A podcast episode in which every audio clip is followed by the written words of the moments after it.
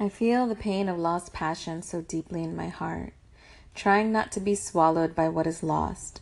Last night I saw the life I was supposed to live creativity, color, and art, the part of life not only worth living, but number one, getting all the giving. Oh, the pain of seeing the life I was supposed to live, trapped by good education and now trapped by frustration. Regret is the poison that pollutes my soul, the suppressor so deep it feels buried down to the ground like a corpse never to be found.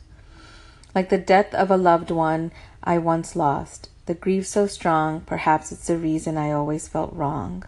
What do I do, letting my soul die, or expressing my passion as so many do?